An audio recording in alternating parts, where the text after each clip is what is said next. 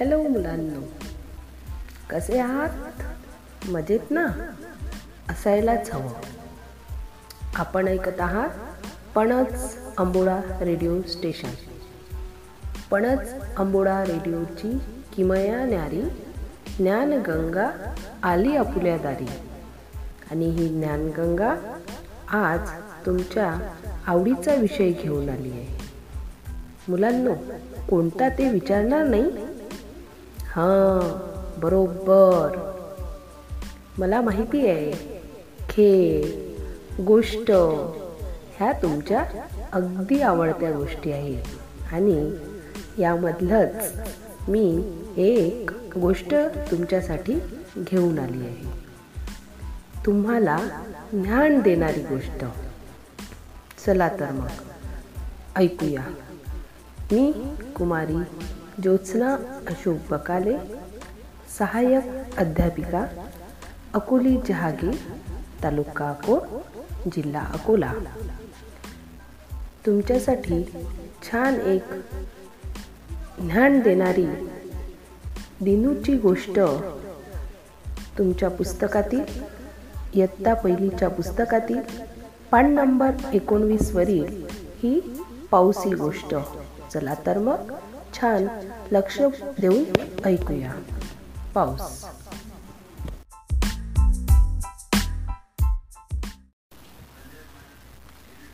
बघा मुलांनो एक दिवस दिनू शाळेतून घरी निघाला होता. आकाशात काळे ढग जमा झाले होते.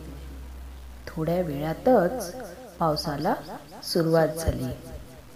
आकाशातून पाण्याचे थेंब खाली येत होते. त्याची दिनूला गंमतही वाटली.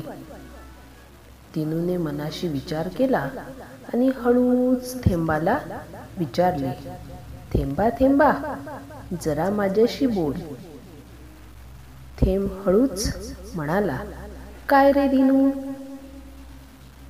दिनू थेंबाकडे बघतच हळूच मनाशी म्हणाला तू आकाशातून उंचावरून येतोस? हे दिसले मला. पण तू आकाशात गेलास कसा? ते काही कळले नाही मला. थेंब म्हणाला अरे खूप ऊन पडले की आम्ही खूप खूप तापतो. आमची वाफ होते. वाफ हलकी हलकी असते. ती वाफ आकाशात वर वर खूप दूर जाते. आणि नंतर त्या वाफेचे खूप सारे ढग बनतात. आणि या ढगाला गारगार वारा लागला की मग आम्ही खाली येतो. पाण्याच्या रूपाने तुम्हाला पाणी द्यायला या जमिनीवर. मग हे नदी नाले तळी भरायला. हाच मी पाऊस. बघा मुलांना. ऐकला ना पाऊस? थेंब बोलतो का रे? नाही ना? पण दिनू मात्र बोलतो. म्हणून दिनूने मनाशी विचार केला. पाऊस? खाली पडताना आपल्याला दिसतो पण वर कसा गेला असेल? कारण आपण जेव्हा एखादी वस्तू खाली पडलेली बघतो तेव्हा ती वर खालून गेलेली असते किंवा झाडावरून खाली पडलेली असते. पण पाऊस असा कसा थांबला असेल वर? म्हणून अशा तुमच्यासारख्या बालमनाला म्हणजे दिनूला प्रश्न पडला की पाऊस कसा गेला वर म्हणून त्याने मनाशीच विचार केला आणि ही छोटीशी गोष्ट पाऊस या रूपाने तुम्हाला सांगितली आहे. बघा मुलांनो आपल्या या पृथ्वी तलावावरील म्हणजे आपल्या जमिनीवरील जलाशयाची मोठमोठी जी जलाशय समुद्र तलाव या जलाशयाची सूर्याच्या प्रखर उष्णतेने वाफ होते उन्हाळ्यामध्ये खूप ऊन नसतं की नाही आपल्याकडे? मग या उन्हामुळे सूर्याच्या उष्णतेमुळे उन्हामुळे प्रखर उन्हामुळे या पाण्याची वाफ होते आणि ती वाफ हलकी असते आणि हलकी असलेली वाफ आकाशात वर वर जाते आणि या वर गेल्यानंतर या वाफेचे ढगात रूपांतर होते आणि त्या ढगाला गारगार असा वारा लागला की त्या ढगाचे पाण्यात रूपांतर होते आणि ते पाणी पाऊस रूपाने आपल्या जमिनीवर पडते. आणि जमिनीवर पाऊस पडला की आपल्या जमिनीवरून तो सरळ वाहत जातो. जास्त पाऊस पडला की तो सरळ वाहत जातो आणि वाहत वाहत नदी नाले झरे तळी आणि असं वाहत वाहत वाहत तो समुद्रापर्यंत परत पोहोचतो.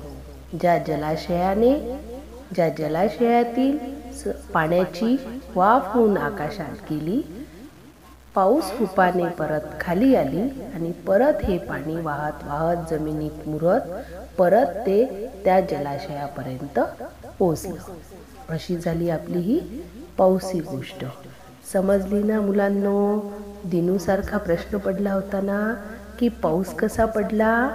तर असा पाऊस पडतो. कळलं ना?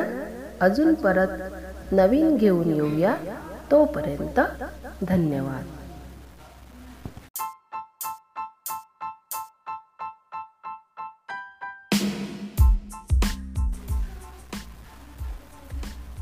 छान होती की नाही गोष्ट? बघा मुलांना. आता तुमच्या पुस्तकामध्ये एकोणवीस पान नंबरवर एक गोष्टीच्या खाली छान असा एक चौकोन दिलेला आहे. दिसला ना? हां. तर त्या चौकोनामध्ये आपणाला पावसाच्या चक्राचं म्हणजे पाऊस कसा पडतो आकाशात वाफ होऊन पाण्याची वर कशी जाते परत पाऊस कसा खाली येतो याचं चित्र दर्शवणारा.